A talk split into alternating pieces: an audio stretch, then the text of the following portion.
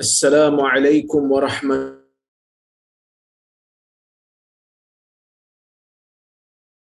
ونستعين نغفره ونعوذ بالله من شرور أنفسنا ومن سيئات أعمالنا.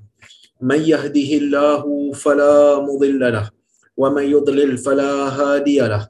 أشهد أن لا إله إلا الله وحده لا شريك له. وأشهد أن محمدا عبده ورسوله. اللهم صل وسلم على محمد وعلى آله وصحبه أجمعين. يا أيها الذين آمنوا اتقوا الله حق تقاته ولا تموتن إلا وأنتم مسلمون. يا أيها الناس اتقوا ربكم الذي خلقكم من نفس واحدة وخلق منها زوجها وبث منهما رجالا كثيرا ونساء. واتقوا الله الذي تساءلون به والأرحام. إن الله كان عليكم رقيبا. يا أيها الذين آمنوا اتقوا الله وقولوا قولا سديدا. يصلح لكم أعمالكم ويغفر لكم ذنوبكم.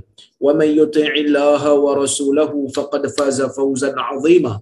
فإن أصدق الحديث كتاب الله. وخير الهدي هدي محمد وشر الأمور محدثاتها وكل محدثة بدعة وكل بدعة ضلالة أما بعد Muslimin dan muslimat yang dirahmati oleh Allah Subhanahu wa taala sekalian. Alhamdulillah pada malam ini kita dapat bersama-sama berhimpun dalam kuliah Zoom ini untuk kita sambung balik kuliah yang memang sentiasa kita adakan setiap minggu, dua kali seminggu cuma rasa lama sangat dah terhenti disebabkan cuti bulan puasa kerana kita nak fokus kepada ibadah, nak fokus kepada tadarus, nak fokus kepada qiyam Ramadan iaitu salat tarawih disebabkan uh, masjid dah dibuka semula maka kita cuti satu bulan. Tapi cuti satu bulan tu pun terasa lama lah kan. Tapi Alhamdulillah kita telah selesai Ramadan dan kita berdoa kepada Allah Subhanahu Wa Taala agar Ramadan yang kita lalui baru-baru ini diterima oleh Allah Azza wa Jalla setiap daripada amalan kita yang kita lakukan padanya. Yang mana golongan salafus salih seperti mana kata Ibn Rajab Al-Hambali dalam kitab dia Lataiful Ma'arif dia mengatakan bahawasanya golongan salafus salih zaman dulu ni apabila 6 bulan sebelum masuknya Ramadan mereka akan sentiasa berdoa kepada Allah Subhanahu wa taala agar Allah merezekikan mereka ini untuk bertemu dalam bulan Ramadan. 6 bulan sebelum Ramadan masuk mereka dah berdoa dah. Ya Allah, berikanlah aku kesempatan untuk berada di dalam bulan Ramadan. Ya?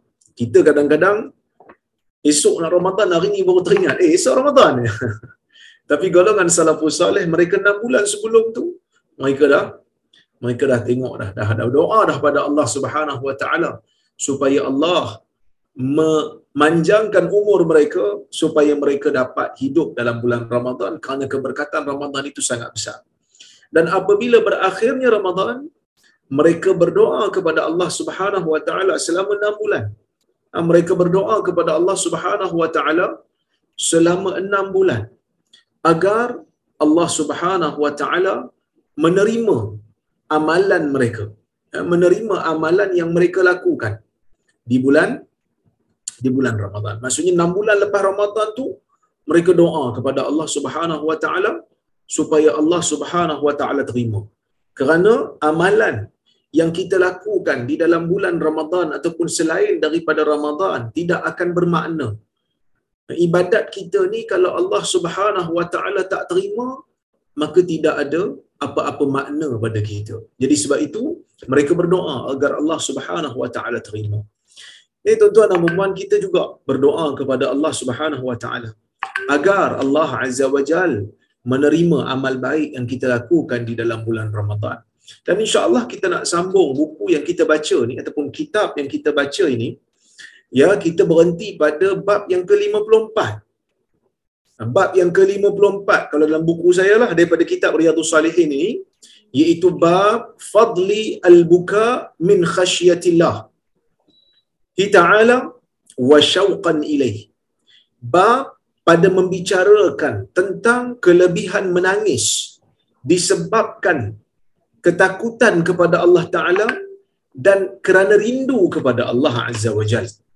Jadi kita nak tengok hadis insya-Allah hari ini kita nak cuba tengok hadis nombor 4 dalam bab ini dan hadis yang ke 450 kalau nak tengok daripada keseluruhan kitab ini. Baik.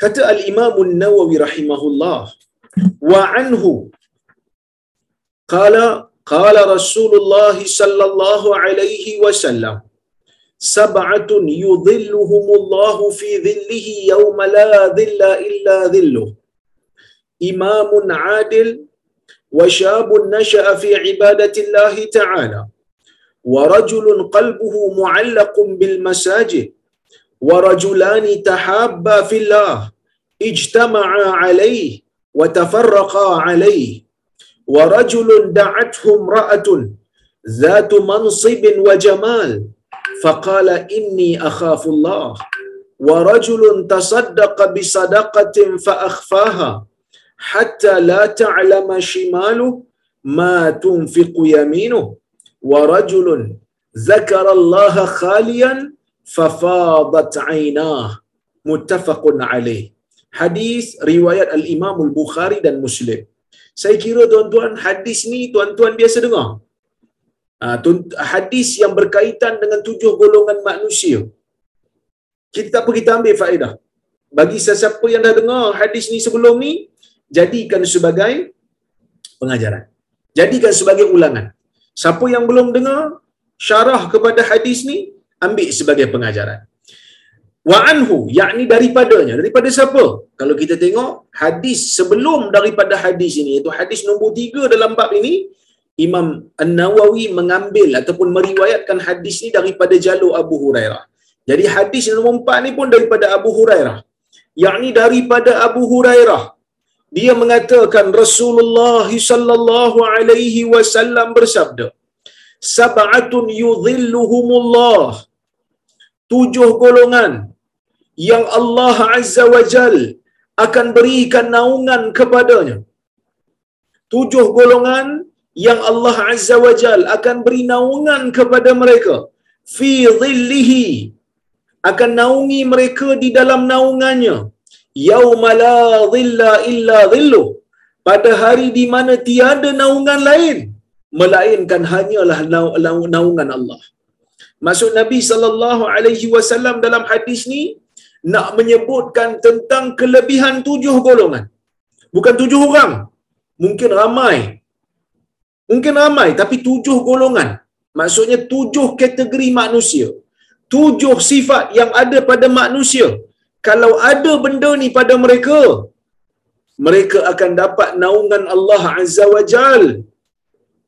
Mereka akan di, diberikan naungan oleh Allah diteduhkan oleh Allah di bawah teduhan di bawah teduhannya.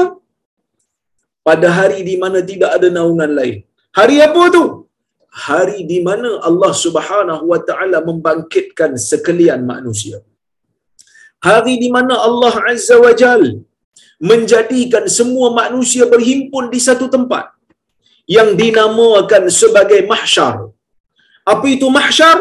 Mahsyar ialah tempat perhimpunan manusia. Manusia daripada awal sampai ke yang terakhir. Manusia daripada yang awal daripada Adam sehinggalah manusia yang terakhir di dalam dunia ni akan dihimpunkan oleh Allah Azza wa Jalla di padang mahsyar. Untuk apa? Untuk perhitungan amal. Untuk ditimbang amalan. Untuk dilakukan hisab, dilakukan perhitungan. Untuk mendapat balasan yang setimpal. Jadi bila sampai hari itu, Nabi sallallahu alaihi wasallam menceritakan keadaan kita bila berada di padang mahsyar iaitulah bila kita berada di sana matahari Allah Taala jadikan dekat dengan kepala. Sebahagian daripada manusia berpeluh sehingga peluh sampai ke buku lali.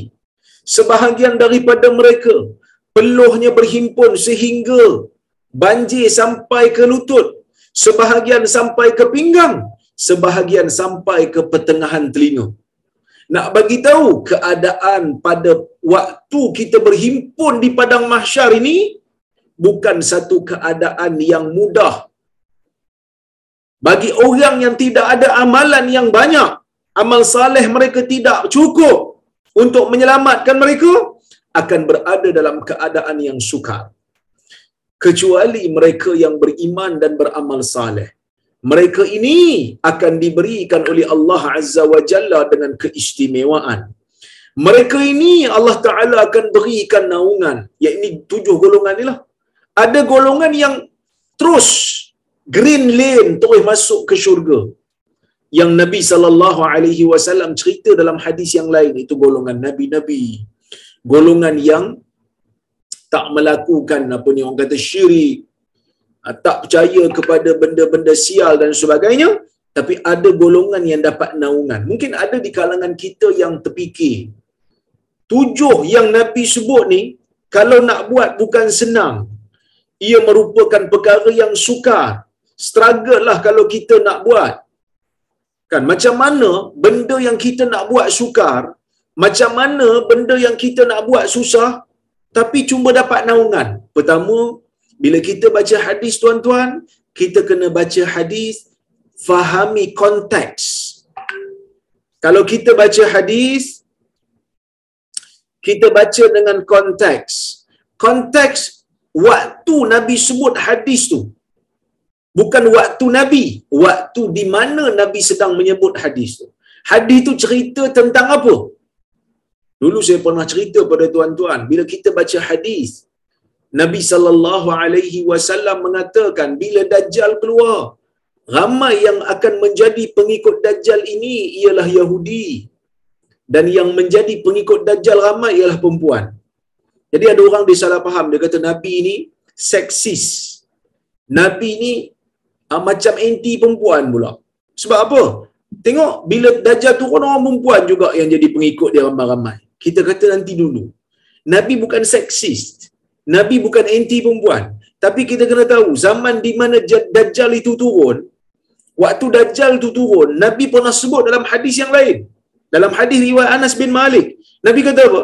Nabi kata, dalam hadis, Inna min asyrati sa'ah ayurfa'al ilm wa yadharal jahal wa yash'a wa yaksura syarbul khamar ويكثر النساء آه سوري ويكثر الزنا وتكثر النساء ويقل Hatta Yakuna يكون لخمسين امرأة القيم الواحد. Yang bermaksud. Di antara tanda-tanda kiamat ialah apabila ilmu itu terangkat. Di antara tanda kiamat kata Nabi sallallahu alaihi wasallam ilmu terangkat. Kejahilan berleluasa. Banyaknya orang minum arak. Banyaknya orang berzina. Ramainya perempuan kurangnya lelaki sehingga perempuan ah, sehingga seorang lelaki menguruskan 50 orang perempuan. Satu nisbah 50 jadi tak heranlah kalau akhir zaman Dajjal itu pengikutnya ramai daripada golongan wanita sebab memang perempuan ramai pada masa tu. Jadi bila perempuan ramai kalau 1% ataupun kita kata 10% daripada 50 kan? Dah 5 orang. Jadi tak heranlah kalau mereka ini ramai menjadi pengikut Dajjal. Bukan nak kata orang perempuan ni jahat ramai, tak. Tapi kerana bilangan mereka ramai. Sama bila kita baca hadis ni. Kita kena tahu zaman yang Nabi sedang cerita. Kita kena tahu masa, keadaan, peristiwa yang Nabi sedang cerita sekarang. Nabi sedang bercerita tentang Padang Mahsyar. Apa yang ada di Padang Mahsyar? Padang Mahsyar ini satu kawasan yang panas. Satu kawasan yang berpeluh-peluh. Satu kawasan yang suka. Sebab tu ada riwayat dalam Ibn Hibban walaupun ulama berbeza pendapat tentang status hadisnya. Tapi ia menjelaskan hadis-hadis yang sahih. Sampai orang-orang yang berdosa ni orang-orang yang tak banyak amalan baik ni pun minta pada Allah Azza wa Jalla dia kata Allahumma arihna walau ila nar. Ya Allah selesaikan urusan kami ni. Lepaskanlah kami ni walaupun nak masuk neraka pun kami tak kisah. Ha, dia ingat neraka tu lebih ringan daripada padang mahsyar. Dia tak tahu. Neraka tu azab dia lebih dahsyat daripada daripada apa yang mereka bertemu di padang mahsyar itu. Sebab Allah Subhanahu wa taala sendiri berfirman di dalam surah Al-A'la yang tuan-tuan biasa dengar imam baca dalam uh, rakaat pertama witir tu. Summa la yamutu fiha wa la yahya. Orang yang berada di dalam neraka ini la yamutu fiha. Nak kata mati pun tidak. Wala yahya nak kata hidup pun tidak. Maksudnya nak kata selesa tak ada. Memang tak ada selesa. Nak kata sakit, ya sakit. Tapi sakit bawa mati ke? Tak bawa mati. Tuan-tuan, sakit ni, kita terasa sakit ni sejak kita belum mati je. Bila mati je, tak rasalah sakit tu. Tapi bila Allah Azza wa Jal memberikan azab, nak kata hidup pun tidak, nak kata mati pun tidak, maka azab itu adalah azab yang sangat berat.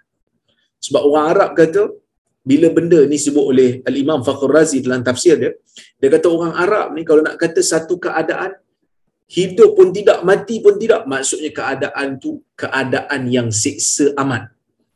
Maksudnya keadaan tu menyeksakan sehingga nak kata hidup pun tak layak hidup. Baik aku mati je lah. Nak mati pun tak mati-mati. Ha, keadaan tu memang keadaan yang sukar. Tapi kenapa mereka berdoa begitu pada Allah dalam hadis tu? kerana mereka tak sanggup keadaan di padang mahsyar keadaan yang panas keadaan yang resah berpeluh-peluh tiba-tiba keadaan itu Allah taala bagi naungan. Allah taala bagi lindungan. Allah taala bagi teduhan. Yang mana teduhan ni bukan teduhan biasa. Teduhan ni teduhan yang special. Teduhan ni teduhan arash. Seperti mana yang disebut dalam riwayat-riwayat yang lain disebut Allah Taala bagi teduhan arash. Tuan-tuan, siapa yang pergi haji dia pernah tahu lah. Siapa yang ada pengalaman pergi haji dia tahu. Keadaan bagaimana panasnya padang Arafah itu. Bukan padang mahsyar, padang Arafah. Kan siapa yang pergi musim sejuk tak apa. Yang pergi buat haji musim panas. Panas sungguh. Duduk bawah pokok pun dah dikira memberikan memberikan nikmat. Duduk bawah pokok dah dikira memberikan nikmat yang sangat besar. Oleh kerana itu tuan-tuan dan puan-puan rahmati Allah Subhanahu wa taala sekalian, ya. Kalau kita melihat keadaan itu, kita akan rasa syukur. Kalau dapat teduhan pun sudah memberikan makna yang begitu besar. Tambahan pula ini teduhan arash Allah Azza wa Jal. Oleh kerana itu tuan-tuan, kita bila nak baca hadis kita kena baca konteks baik jadi tujuh golongan yang Allah Subhanahu wa taala berikan naungan di bawah teduhannya pada hari mahsyar yang mana tidak ada naungan lain melainkan naungan Allah. Apa dia? Yang pertama, imamun adil. Bila sebut imam, maksudnya pemimpin. Ketua negara, yang adil. Kenapa didahulukan sebut ketua negara? Sebenarnya dalam hadis banyak ketua negara ni dipanggil sebagai imam. Kenapa dipanggil sebagai imam? Dipanggil sebagai imam kerana dia itu diikuti oleh rakyat. Itu yang pertama. Yang kedua, sebagaimana imam di dalam salat mempunyai tanggungjawab untuk menjaga hukum hakam di dalam salat, begitu jugalah pemimpin negara ada tanggungjawab dan hukum hakam yang perlu dilaksanakan. Nah, jadi Islam memanggil gelaran pemimpin negara itu dengan nama imam. Bukan nak merendahkan, bukan nak downgrade. Sebab kadang-kadang kita ni bila gelaran imam, gelaran kadi, nampak macam rendah sangat. Kan Tok Kadi, Tok Imam nampak macam rendah sangat. Sebenarnya tak. Gelaran imam merupakan satu gelaran yang mulia. Kenapa saya kata gelaran imam ni gelaran yang mulia? Kerana imam di dalam salat selagi mana dia tak bergerak, makmum tak boleh bergerak. Kalau makmum bergerak, tak ikut arahan imam, tak ikut gerakan imam, salat makmum boleh terbatal. Makmum tak boleh kata imam ni lambat lah baca tasyahud akhir, aku bagi salam dulu, batal solat makmum kalau bagi salam dulu. Kecuali kalau dia niat mufaraqah. Kan? Tapi nak bagi tahunya, imam di dalam salat, salat merupakan perkara yang paling mulia dalam agama setelah syahadah. Kan kadang-kadang orang kita duk fikir macam politik lagi besar daripada solat. Dia duk cerita pasal politik tapi solat tidak. Dia kata politik lagi penting. Sebenarnya solat lagi penting.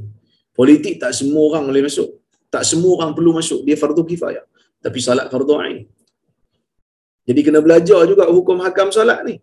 Jadi imam di dalam solat merupakan pemimpin untuk makmum.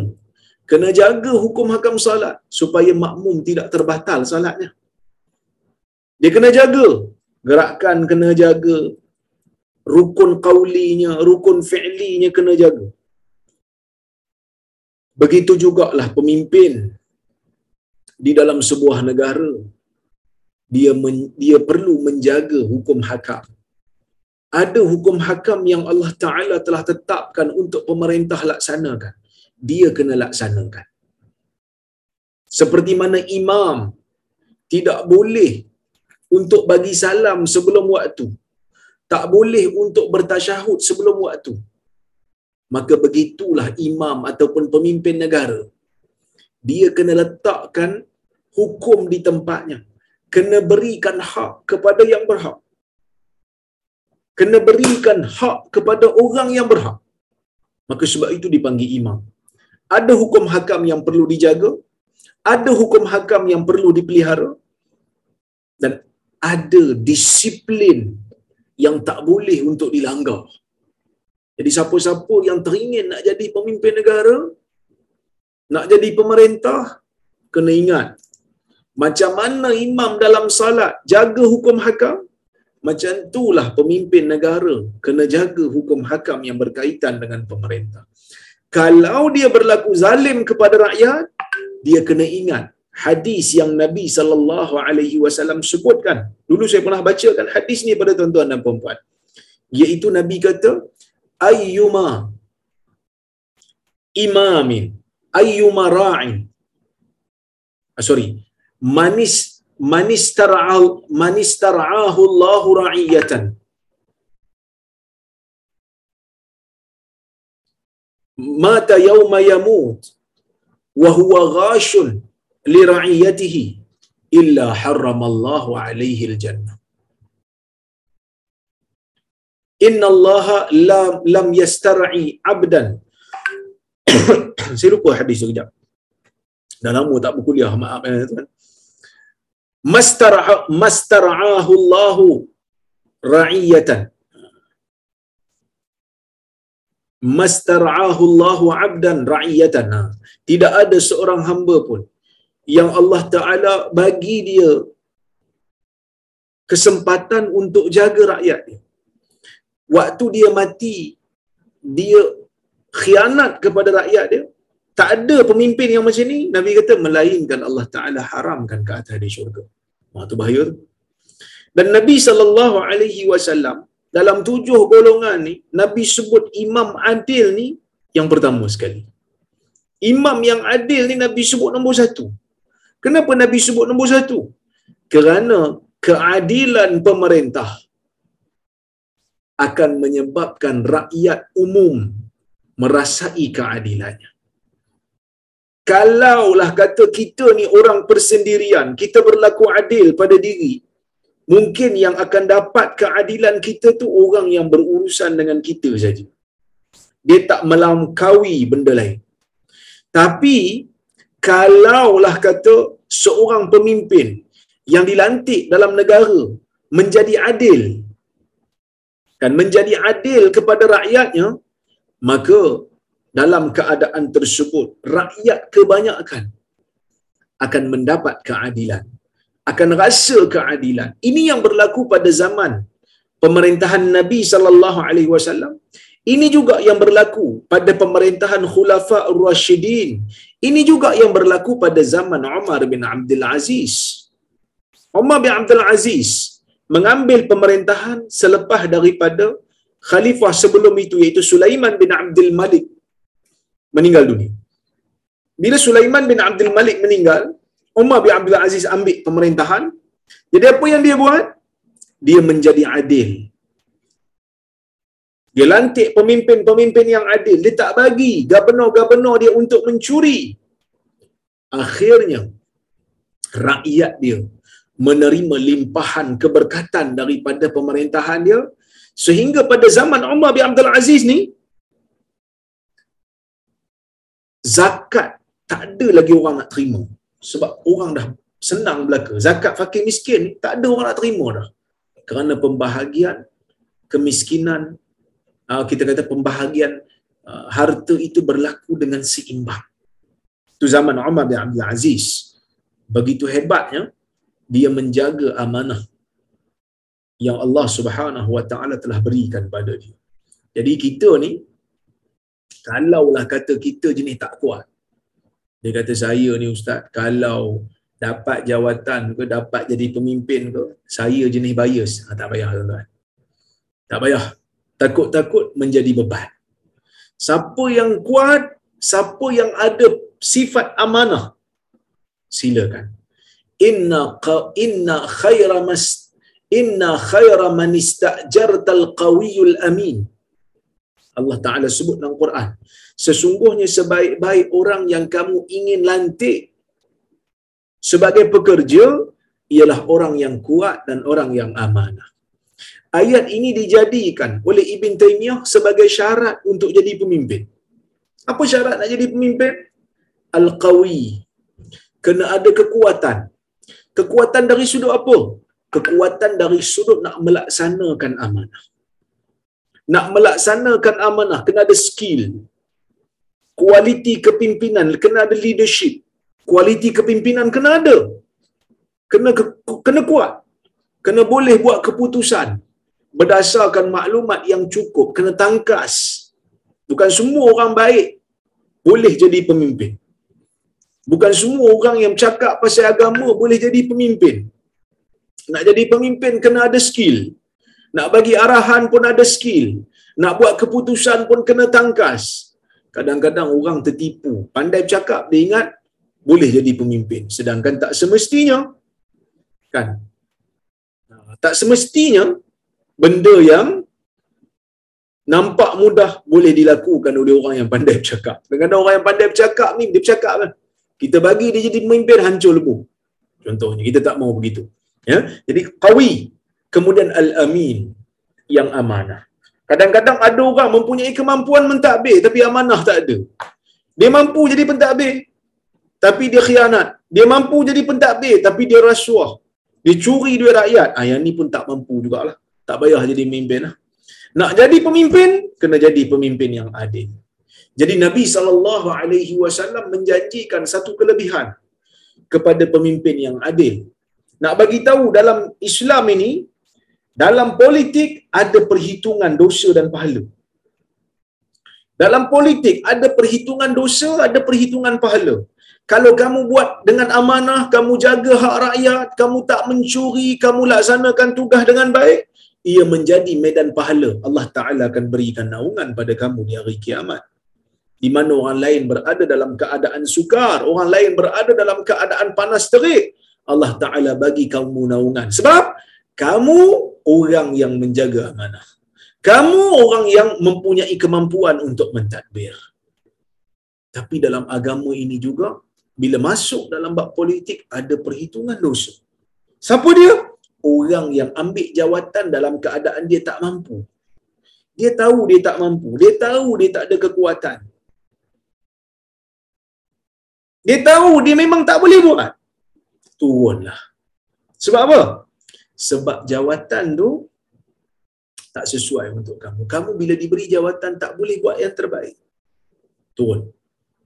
Sebab itu Nabi SAW tak berikan jawatan kepada seorang sahabat yang saleh. Ada seorang sahabat ni nama dia Jundub bin Junadah. Kalau saya sebut nama ni tuan-tuan mungkin tak ingat. Siapa Jundub bin Junadah? Kan, tuan-tuan ingat. Tapi kalau saya sebut nama samaran dia, kalau saya sebut kunyah dia, tuan-tuan kenal. Abu Dhar.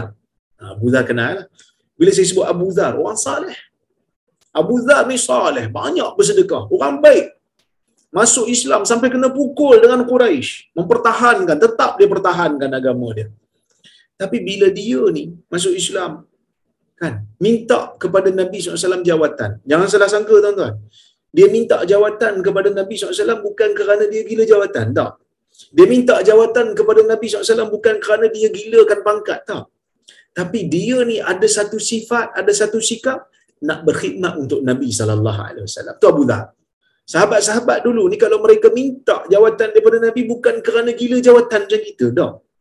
Bukan kerana nak kaya, kerana zaman dulu pegang jawatan ni tak kaya. Tapi kenapa dia minta? Dia minta kerana dia nak berkhidmat untuk Nabi sallallahu alaihi wasallam. Khidmat untuk Nabi, bantu Nabi menjadi satu kebanggaan di kalangan sahabat. Jadi bila dia minta aja jawatan daripada Nabi SAW, nak berkhidmat untuk Nabi SAW.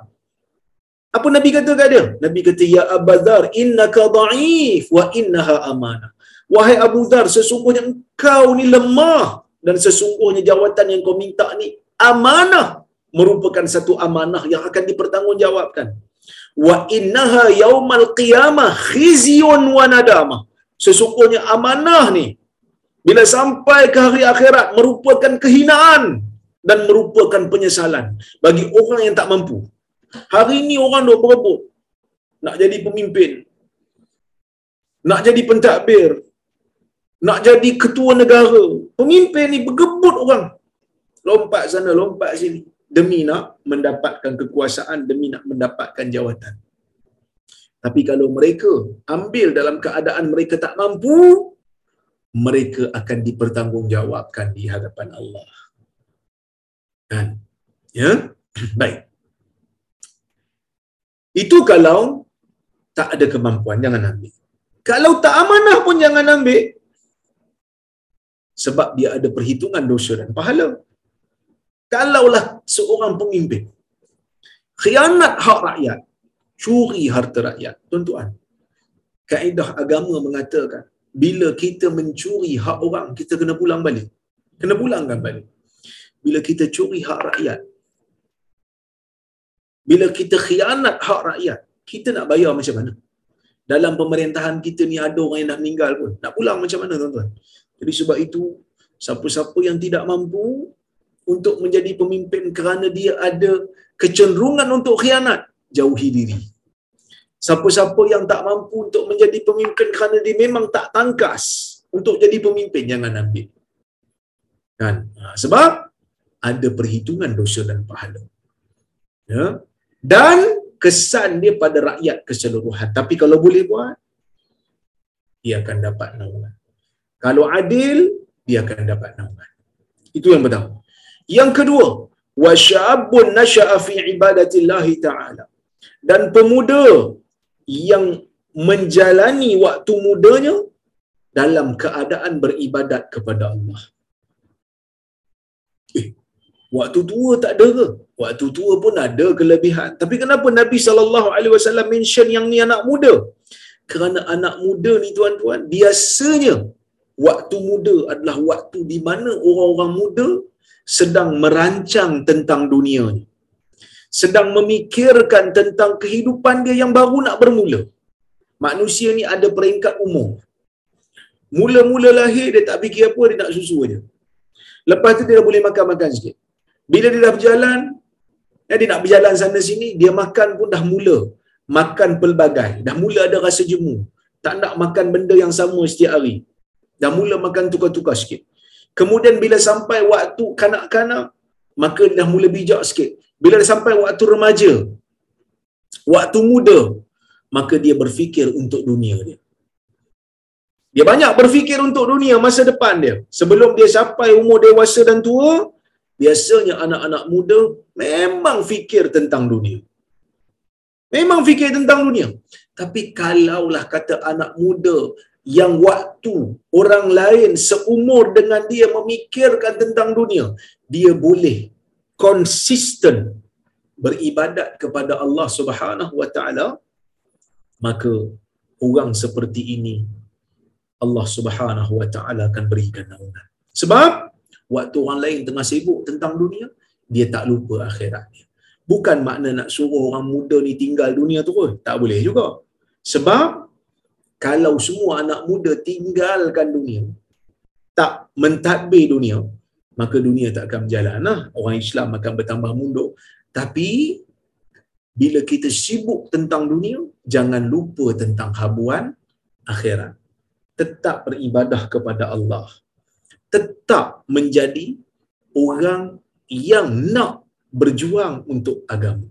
Jadi sebab itu kalau kita tengok tuan-tuan dan puan-puan rahmati Allah sekalian, sahabat-sahabat Nabi sallallahu alaihi wasallam semisal Ibnu Umar, semisal Abu Sa'id Al-Khudri, mereka ini sewaktu peperangan Badar mereka ada menawarkan diri mereka kepada Nabi sallallahu alaihi wasallam supaya Nabi mengambil mereka menjadi tentera untuk bantu agama.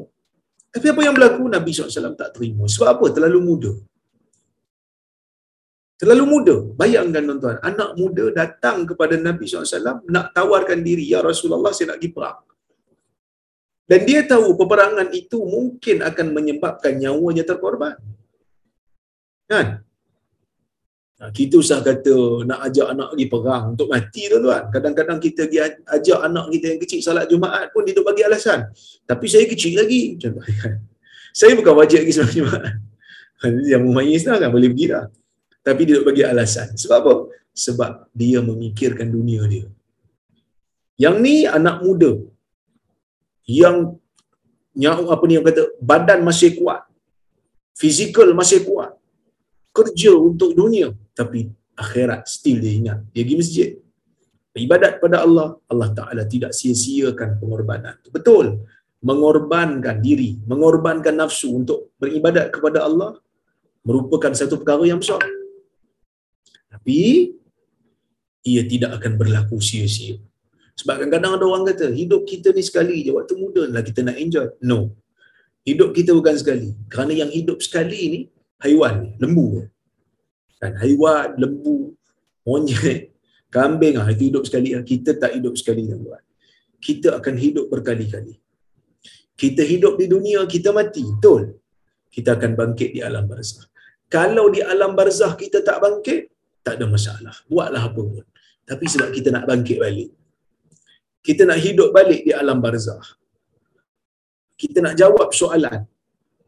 Walaupun Pak Imam duk baca talqin pada kita, tapi belum tentu kita boleh jawab dengan apa yang kita dengar daripada Pak Imam. Tapi sebenarnya talqin ni riwayatnya dhaif. Ulama berbeza pendapat. Kan kami di Perlis ni kebanyakannya tak talqin. Kita hanya bagi tazkirah di kubur ya kerana riwayatnya dhaif tapi mazhab Syafi'i mengamal tak jadi masalah benda khilaf di kalangan para ulama. Cuma tuan-tuan yang terkejutlah kalau datang ke Perlis tiba-tiba orang tak talqin lepas kubur kan. Jangan terkejut. Kerana memang isu ni ulama berbeza pendapat. Sebahagian daripada ulama mazhab Hanafi sebahagian daripada ulama mazhab Hanbali mereka tidak menganjurkan talqin.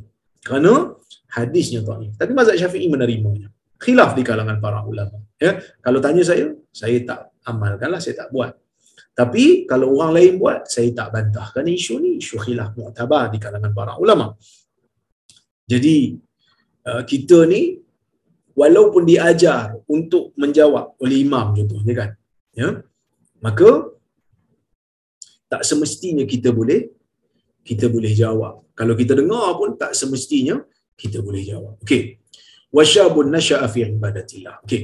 Wa rajulun qalbuhu mu'allaqun bil masajid. Dan lelaki yang jiwanya terikat dengan masjid. Terikat dengan masjid ni apa dia? Maksudnya kalau dia keluar pada masjid, dia nak patah balik masuk. Bila masuk waktu salat yang lain. Jadi orang yang selalu pergi ke masjid ni ada juga ganjaran khusus yang Nabi sallallahu alaihi wasallam janjikan untuk dia. Kadang-kadang memang terasa penat nak pergi. Tapi jangan risau. Kerana apa tuan-tuan? Kerana semua itu akan dihitung oleh Allah Subhanahu Wa Taala sebagai amal saleh dan ada ganjaran. Setiap kesusahan yang kita rasa, setiap kesusahan yang kita rasa, yang kita uh, orang kata apa? lakukan untuk Allah Azza wa Jal, Allah Subhanahu wa taala tidak akan sia-siakan. Jadi ini benda yang sangat penting. Kadang-kadang kita rasa penat, kadang-kadang kita rasa macam tak ada faedah di dalam dunia. Tak. Ada faedah dalam dunia. Ada. Jadi jangan putus asa. Okey, itu yang ketiga. Warajulani tahabba fillah dan dua orang lelaki yang berkasih sayang kerana Allah. Ijtama'a alaih wa tafarraqa alaih. Mereka bertemu dan berpisah kerana Allah. Apa maksudnya ni tuan-tuan? Maksudnya adalah kalau kita ni bersahabat dengan seseorang, kita bersahabat dengan seseorang tu kenapa? Ada orang bersahabat kerana dia nakkan sesuatu habuan dunia. Siapa kawan dengan satu orang? Saya kawan dengan dia sebab dia kaya. Maka itu habuan dunia. Itu habuan dunia. Tapi kalaulah kata, ya, dia berkawan dengan seseorang itu bukan disebabkan oleh kerana habuan dunia dia. Tapi disebabkan oleh kerana dia berkawan tu kerana orang tu Muslim, orang tu saleh. Jadi dia pun nak jadi orang saleh macam orang tu juga. Maka dalam keadaan itu dia berkawan kerana ikhlas. Jadi orang yang berkawan kerana ikhlas ni dia tak peduli. Dia tak peduli orang ni ada kedudukan ke, orang ni tak ada kedudukan ke. Yang penting dia Muslim, dia kawan saya. Dia Muslim, dia kawan saya. Maka saya berkawan dengan dia bukan kerana saya nak kan apa-apa tapi kerana dia adalah seorang muslim yang mempunyai kedudukan di sisi Allah Subhanahu wa taala. Jadi sebab itu kita kena letak dalam diri kita.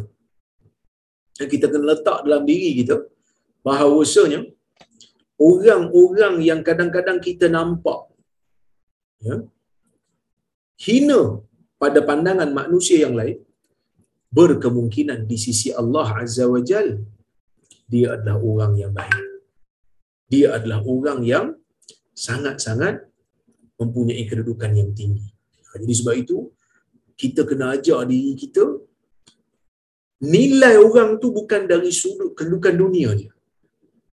Tapi dari sudut kedudukan jasa dia. Kita mengingati sahabat Nabi sallallahu alaihi wasallam. Kita mengingati sahabat Nabi sallallahu alaihi wasallam seperti Abu Bakar, seperti Umar, seperti Uthman. Kita ingat mereka ni tuan-tuan. Kenapa? Adakah kerana mereka beri duit kat kita untuk ingat? Tak. Adakah kerana mereka bagi bonus kat kita untuk ingat? Tak. Dah kenapa pula kita ingat Abu Bakar? Kenapa kita ingat Abu Bakar? Kenapa kita ingat Omar? Walaupun mereka tak bagi tak pernah pun bagi bantuan kat kita. Kadang-kadang kita ingat kat pemimpin ni sebab pemimpin ni selalu bagi kita habuan. Kan? Selalu bagi kita habuan. Tapi ah, bila Abu Bakar ni nama dia kita ingat sebab apa? sebab dia berjasa untuk agama. Dia tak ada banner pun apa-apa tugu untuk kita ingat kat dia. Dia tak macam pemimpin buat tugu. Pemimpin moden hari ni buat tugu nak suruh orang ingat kat dia. Kan? Tapi Abu Bakar ada buat tugu? Tak ada. Umar ada buat apa pembinaan yang kekal sampai hari ni untuk kita ingat dia? Tak. Siapa kita ingat dia? Kerana jasa mereka terhadap agama. Jadi kita pun kalau nak berkawan dengan orang, nak beruhuah lah katakan, maka kita kena ingat yang tu. Sejauh mana pun kedudukan dia dengan kita di sudut dunia, kita tetap hormat kat dia. Kalau dia Muslim. Kerana dia ni ada kedudukan di sisi Allah Azza wa Jalla. Tu dulu saya pernah sebut pada tuan-tuan. Kalau tuan-tuan ingat lagi lah. Kadang-kadang, kita jarang terfikir. Dan kita jarang hargai orang yang lebih lemah daripada kita. Orang yang lebih kurang bernasib baik daripada kita. Yang mana kadang-kadang kita dok merasa kedudukan kita yang tinggi, kedudukan kita yang orang kata apa? yang yang uh, kaya, yang mempunyai kemampuan, kadang-kadang kita tak rasa yang kita sebenarnya hidup dengan ihsan dan bantuan orang-orang miskin. Kan? Baju kita dijahit oleh orang miskin. kepiah kita dijahit oleh orang miskin, ikan kita ditangkap oleh orang miskin, padi kita ditanam oleh orang miskin. Kan? Kita yang kita pandai apa? Kalau saya lah, yang saya pandai mesyuarat je. Sekarang ni, dulu ialah ada mengajar sikit kat kelas. Sekarang ni kebanyakannya, ya, kebanyakannya saya duduk mesyuarat lah dalam bilik kan. Jadi oleh kerana itulah tuan-tuan dan puan-puan rahmati Allah Subhanahu wa taala sekalian, kita kena sedar diri. Kehidupan kita ni banyak diuruskan oleh orang miskin.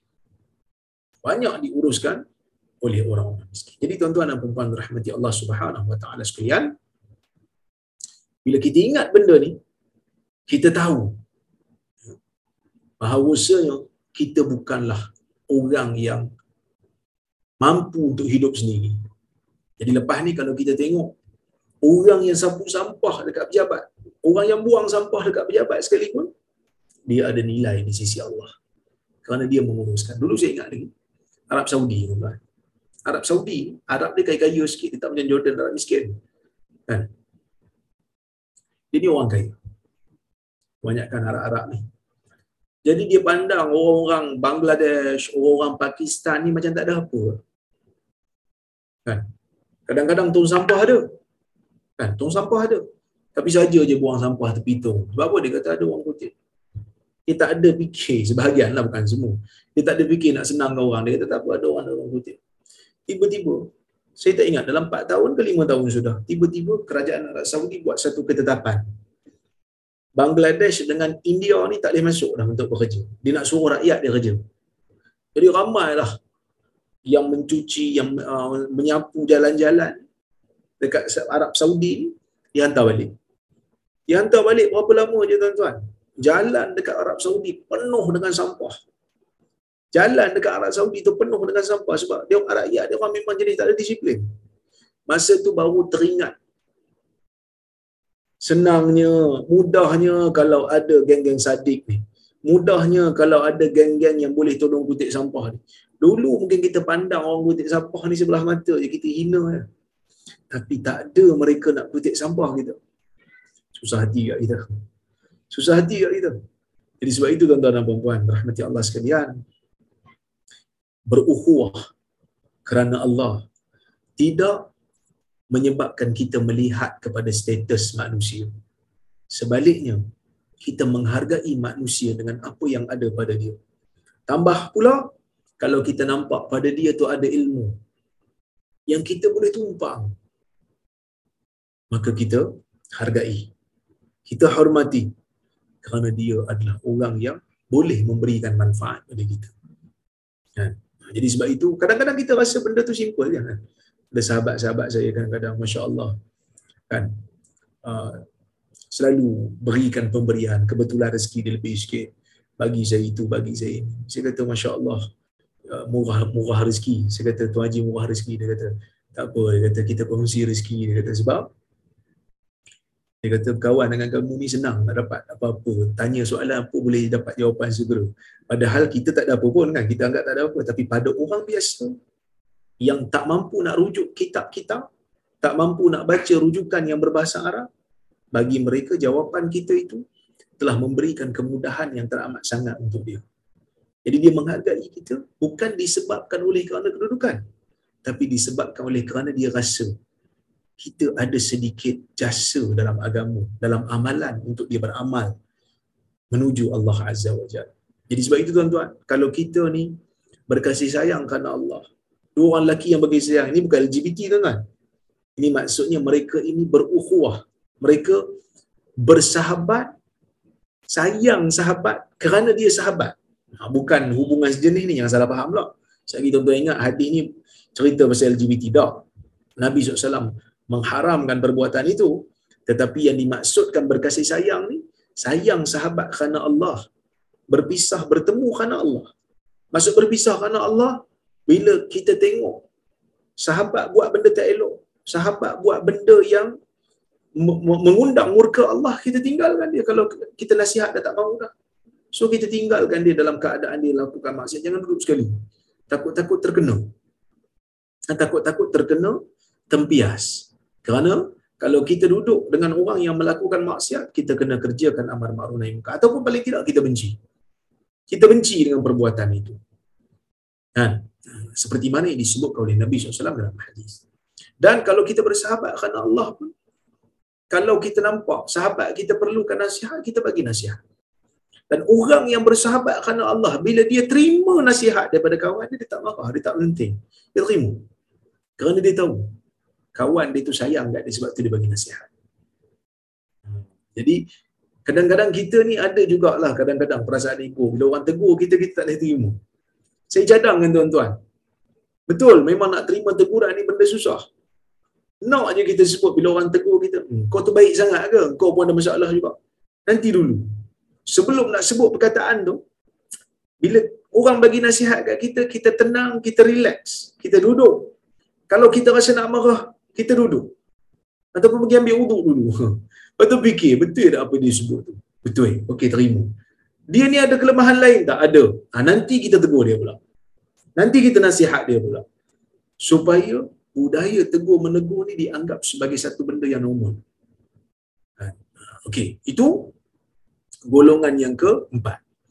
Wa rajulun da'athu imra'atun dhatu mansibin wa jamal. Faqala inni akhafullah. Dan seorang lelaki yang diajak oleh seorang wanita yang mempunyai kedudukan dan kecantikan lalu dia menyebutkan saya takut kepada Allah. Yang ni ada dua tafsiran. Tafsiran yang pertama ialah tafsiran yang mengatakan seorang perempuan yang diajak oleh seorang lelaki untuk melakukan maksiat kepada Allah. Untuk melakukan zina. Eh, untuk melakukan zina. Dia kata aku takut pada Allah. Dia ajak lelaki ni untuk melakukan zina. Jom kita berzina. Dahlah perempuan ni ada kedudukan. Dahlah perempuan ni ada kecantikan. Cantik. Dia kata apa? Saya takut pada Allah. Kalau dia boleh buat macam tu, kan? kalau dia boleh buat macam tu tuan-tuan, naungan Allah Azza wa Jal confirm dah untuk dia. Naungan Allah Subhanahu wa taala dapatlah untuk dia. Itu kalau boleh buatlah. Sebab apa? Sebab benda ni benda yang sukar untuk buat. Benda yang sukar untuk dilakukan. Okey, itu tafsiran yang pertama. Tafsiran yang kedua, perempuan yang ada kedudukan. Perempuan yang ada kecantikan. Ajak dia berkahwin sedangkan dia tak mampu untuk beri nafkah. Perempuan tu dah lah cantik. Nak tolak pun susah. Perempuan tu pula ada duit sendiri. Kalau ikut, dia boleh aja untuk gunakan kesempatan yang ada, kahwin, so dia dapat kahwin dengan perempuan elok. Kan? Dalam dalam masa yang sama, dia tak perlu tanggung nafkah. Sedangkan nafkah kena, kena tanggung. Tapi sebab dia kata tak apa, orang perempuan ni cantik. Orang perempuan ni duit pun ada. Jadi tak perlu nak bising-bising pasal duit. Kahwin menumpang rezeki perempuan contohnya kan tak boleh dia kata dia takut pada Allah. Sebab dia takut dia tak mampu laksanakan tanggungjawab dia sebagai suami. Maka orang seperti ini juga termasuk di dalam lafaz hadis ni dia kata dia takut pada Allah. Ha, dia mengatakan dia takut pada Allah dia takut dia tak mampu laksanakan tanggungjawab sebagai suami satu. Yang kedua dia takut untuk melakukan zina. Walaupun yang ajak dia tu orang yang ada kedudukan dan orang yang ada kecantikan. Kalau boleh buat ni, tuan-tuan, orang seperti ini akan dapat naungan di padang mahsyar nanti. Wa rajulun tasaddaqa bi sadaqatin fa akhfaha. Dan seorang lelaki yang bersedekah dengan satu sedekah fa akhfaha. Lalu disembunyikan sedekah hatta la ta'lama shimalu ma tunfiqu yaminu dia sembunyikan sedekahnya itu sehingga tangan kirinya tak tahu apa yang tangan kanan dia beri. Ada dua juga tafsiran di sini. Ada yang kata orang yang menyembunyikan amalan sunat dia. Nah, memang para ulama sangat-sangat menggalakkan kita untuk menyembunyikan amalan sunat. Amalan fardu kalau berjemaah tak apa, tak ada masalah sebab semua orang buat. Tapi amalan-amalan sunat para ulama menggalakkan supaya kita sembunyikan. Kalau benda tu tak dilakukan dalam keadaan berjemaah lah. Kalau contohnya macam uh, solat tarawih tu tak boleh buat apa lah sebab kita berjemaah kan. Oleh kerana tu, uh, kita sorokkan. Jadi kalau kita bersedekah dengan satu sedekah, kalau boleh sembunyikan sampai tangan kiri pun tak tahu apa yang tangan kanan bagi. Itu punya dahsyatnya sembunyi. Kan? Ada yang kata maksud tangan kiri tak tahu apa yang tangan kanan bagi itu, iaitu bila dia memberikan sedekah, dia tidak mengharapkan balasan lain dengan tangan kiri. Ada juga sebahagian ulama mentafsirkan begitu. Dia kata bagi tangan kanan, tangan kiri tak tahu. Maksud tangan kiri tak mengharapkan balasan daripada sumbangan. Ini maksud ikhlas. Ikhlas ni maksudnya kita mengharapkan Allah atas apa yang di ya, atas apa yang kita lakukan. Kita mengharapkan semata-mata Allah. Apa maksud hanya semata-mata Allah? Kalau kita tak dapat balasan pun atas apa yang dilakukan, atas apa yang kita lakukan, kita buat benda baik contohnya, orang tak balas, no big deal. No big deal. Sebab apa? Sebab kita kata, saya bukan harapkan balasan daripada dia, saya mengharapkan balasan daripada Allah. Jadi sebab itu kalau kita bagi sedekah, kita tak mengharapkan balasan balik. Kerana kita tahu, sedekah ini tak akan pergi sia-sia. Allah Ta'ala akan ganti dengan sesuatu yang lebih baik. Di hari akhirat nanti.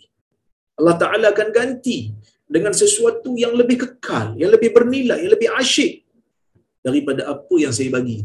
Dahsyat lagi balasan yang Allah Ta'ala akan bagi. Okey, kemudian warajulun zakarallaha khalian fafadat aina. Lelaki yang mengingati Allah dalam keadaan keseorangan, dalam keadaan seorang diri, fafadat aina. Lalu dua matanya menangis, mengalirkan air mata. Sebenarnya hadis ni Imam Nawawi letak ni sebab ni yang ujung iaitu menangis sebab takut pada Allah. Menangis takut pada Allah. Nabi sebut lelaki, masuk perempuan masuk sekali. Perempuan masuk sekali. Ini semua perempuan masuk sekali. Walaupun disebut lelaki. Kerana orang Arab macam tu. Dia akan sebut lelaki, lelaki, lelaki. Tapi dimaksudkan lelaki itu adalah seseorang. Bukan lelaki saja. Kecuali kalau ada dalil yang menyebutkan ini memang untuk lelaki saja. Jadi tuan-tuan dan perempuan rahmati Allah sekalian. Tujuh-tujuh golongan ni dijamin oleh Nabi SAW akan mendapat naungan yang hebat di padang mahsyar nanti akan dapat keistimewaan kerana semua benda-benda ni adalah benda yang menunjukkan seseorang itu ikhlas untuk agama. Pemimpin yang adil. Kenapa dia berlaku adil sedangkan dia boleh untuk berlaku zalim? Kerana dia takut pada Allah. Kan? Pemuda yang pada masa itu sedang memikirkan tentang urusan dunia. Masa itu nafsu pun tengah bergelora.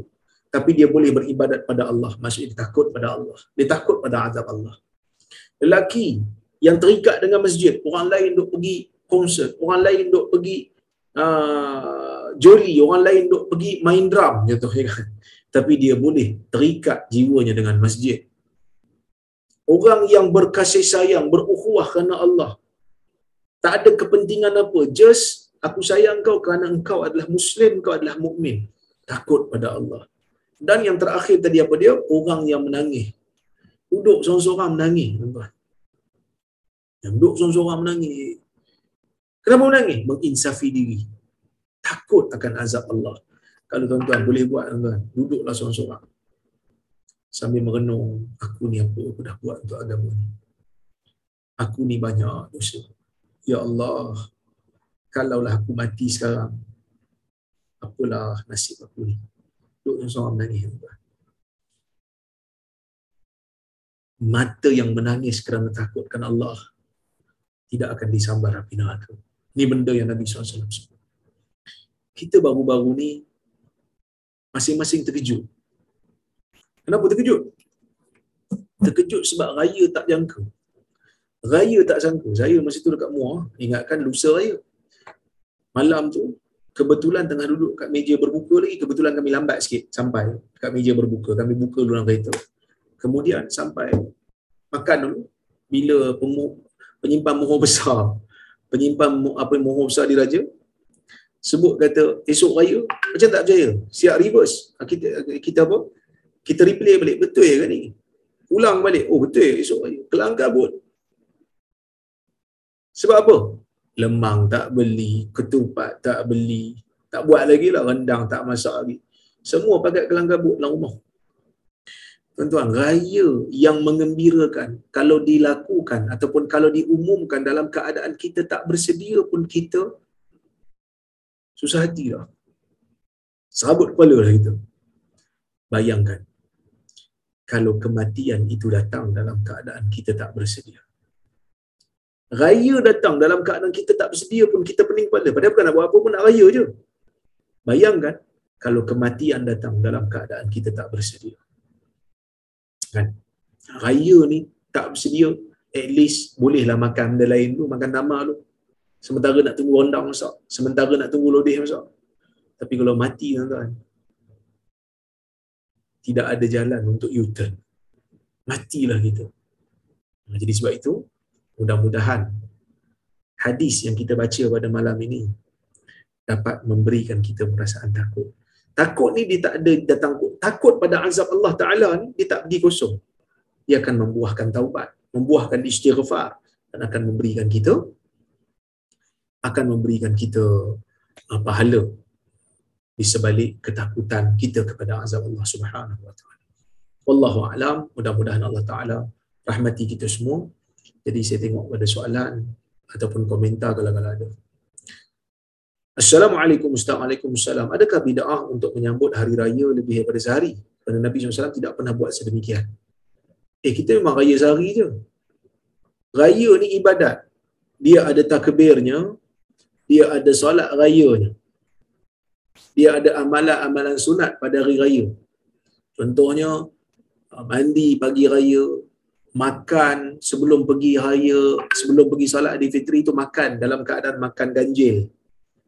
Biji ke tiga biji ke lima biji ke. Ha, lepas tu pergi uh, solat raya. Takbir tu takbir bermula pada malam tu. Uh, kemudian uh, solat raya dari fitri bila solat raya ada khutbah raya pula lepas khutbah raya banyak akan bersedekah terutamanya orang perempuan pada hari raya seperti mana pesan Nabi SAW lepas tu bila habis solat raya balik melalui jalan yang berbeza ziarah menziarahi ni ada ke? Kalau tengoklah riwayat Abu Bakar ada lah. Abu Bakar menziarahi Nabi SAW pada hari raya. Sehingga Abu Bakar melihat dua orang budak perempuan nyanyi di rumah Nabi SAW. Sehingga Abu Bakar marah. Nabi kata biarkan. So raya ni sambut sehari je. Yang kita dok buat ni bukan raya. Yang kita dok buat ni hanya jamuan je. Sebab kita dah lama berlapar. Ni kita buat lah. Tapi ada ke solat raya lain? Tak ada. Ada ke takbir lain? Tak ada. Jadi kita bukan menyambut raya, kita cuma makan. Eh. Jadi nak kata kita sambut raya lebih daripada sehari, saya tak nampak lagi. Ha, ya? Saya tak nampak lagi. Wallahualam. Salam Assalamualaikum salam. Dalam konteks politik negara kita, kita ada gabungan pemimpin Islam dan bukan Islam dalam satu parti. Bagaimana kita memahami perintah Allah dalam Quran yang melarang kita memilih pemimpin dari kalangan bukan Islam? Kita pilih pemimpin ni, betul lah Allah Ta'ala tak bagi kita pilih pemimpin yang bukan Islam. Maksudnya tak boleh pilih orang yang berkuasa, orang yang memegang kuasa ke atas kita ni yang bukan Islam. Jadi kalau kita tengok dalam konteks negara kita, kita mengundi tu kita bukan pilih pemimpin, kita pilih wakil. Wakil untuk pergi ke parlimen. Yang parlimen tu akan pilih pemimpin untuk kita. Sebab itu Perdana Menteri adalah orang yang paling banyak mendapat kepercayaan oleh uh, ahli-ahli parlimen. Jadi kalaulah kita tengok sebenarnya dalam negara kita ni memang orang Islam mesti still berkuasa. Kerana majoritinya memang orang Islam kok mana pun orang Islam. Jadi tak menjadi masalah. Kalau kita pangkah contohnya tempat kita tak ada orang Islam. Cina yang Buddha lawan dengan India yang Hindu. Dua-dua bukan Islam. Bertanding kat tempat kita, kita pangkah yang uh, memberikan amanah. Sebab kok mana pun parti yang dominan adalah orang Islam. InsyaAllah. Assalamualaikum warahmatullahi wabarakatuh. Golongan muda yang dimaksudkan ni yang umur 20-an ni, yang baligh, yang telah baligh yang sebelum mencapai umur tu.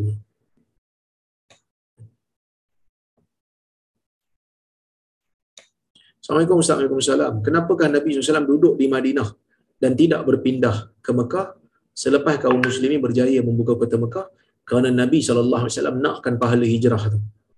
Kerana Nabi nak meninggal dalam keadaan Nabi adalah muhajirin. Sebab itu Nabi pun tak guna perkataan Ansar tu. Nabi tak guna nisbah Nabi kepada orang Ansar. Sebab Nabi nakkan pahala hijrah. Pahala hijrah itu besar untuk Nabi SAW. Assalamualaikum warahmatullahi wabarakatuh. Waalaikumsalam warahmatullahi wabarakatuh. Apakah memberi nafkah kepada isteri perlu akad atau ditulis? Jazakallah khair. Wa antum fazakumullah khair. Tak perlu sebenarnya. Kerana nafkah ini benda keperluan harian. Jadi kita uh, tak perlu akad pun. Just bagi dengan niat untuk berikan nafkah dan kita akan diberikan pahala. Salam Dr. Waalaikumsalam. Hadis pemimpin yang adil ni termasuk pemimpin dalam keluarga terhad pada pemimpin negara. Kalau kita tengok kat sini, pemimpin negara sebab disebut imam. Tapi adakah pemimpin keluarga boleh dapat pahala? Confirm lah boleh. Kalau dia berlaku adil. Kalau dia berlaku zalim, dosa lah kat dia. Hmm. Okay? Contoh beraya, contoh di Malaysia beraya sebulan. Tak adalah. Mana ada orang Melayu, orang Malaysia beraya dengan solat raya sebulan. Solat raya sehari je. Jadi yang diamalkan di Malaysia tu jamuan sajalah. Jamuan tu bukan raya. Jamuan banyak lagi waktu jamuan lain yang kita buat. Kan? Selain daripada hari raya pun kita buat jamuan juga. Kan? Naik pangkat pun buat jamuan juga. Anak lulus periksa pun buat jamuan juga. Jamuan tu bukannya raya. Raya ni dia ibadat. Dia ada khutbah. Dia ada amalan-amalan sunat yang dilakukan pada hari raya yang kita tak buat. Melainkan pada hari raya saja. Jadi tuan-tuan dan puan rahmati Allah sekalian, saya saya kira cukuplah sekadar itu untuk malam ini. Mudah-mudahan Allah Taala merahmati kita semua. Saya ucapkan terima kasih banyak pada penganjur, ha, pada Datuk Syekh Hamid, pada Johan, pada Dat- uh, Haji Shah, Haji Hamid, uh, Tan Sri Azman uh, dan juga pada Datuk Rozan yang menganjurkan kuliah kita pada malam ini. Saya minta maaf terkasar bahasa tersilap kata. Uh, terima kasih juga pada tuan-tuan dan puan-puan yang hadir menjadi pendengar. Terima kasih banyak sudi hadir. Aku lu qawli hadha wa astaghfirullahaladzim li walakum. Wassalamualaikum warahmatullahi wabarakatuh. Waalaikumsalam.